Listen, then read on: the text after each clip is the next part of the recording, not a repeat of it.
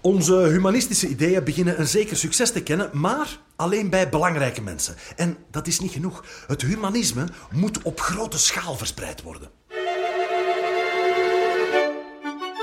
Wat de mens van een dier onderscheidt. Is niet dat hij maar zelden in je kuiten bijt. Ook niet dat hij rechtop loopt. Of hoe hij zelfs zijn vetus knoopt. De middeleeuwen zijn eindelijk voorbij. Gedaan met kerkelijke bangmakerij. Er is een plaats voor het intellect. De mens is tenslotte geen nietig insect. Want dat vind ik ook. Hij is in staat tot Eloquente, excellente, Expressieve. descriptieve, inspireerd, beredeneerde verbaliteit. Dat is wat de mens van het dier onderscheidt.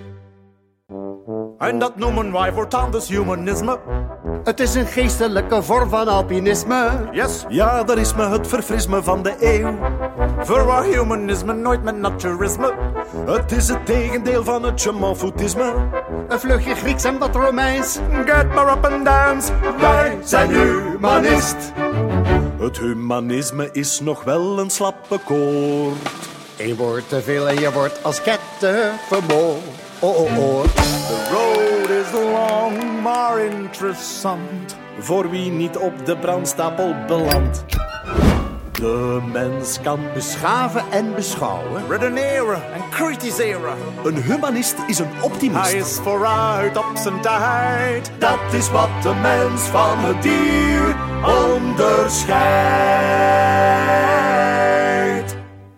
En dat noemen wij voortaan dus humanisme. Het is een spirituele vorm van alpinisme.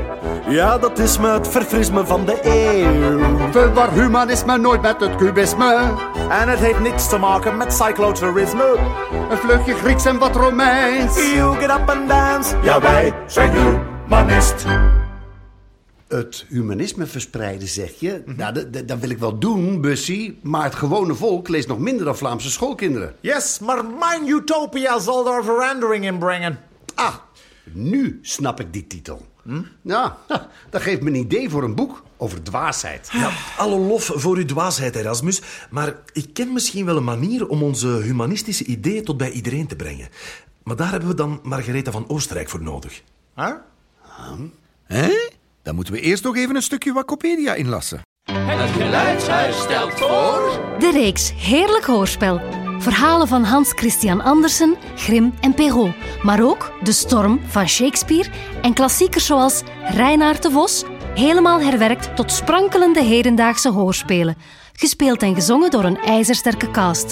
Ze zitten vol romantiek, Schoon meisje. Eh, eh, schoon weer. Nee, ben je op mij?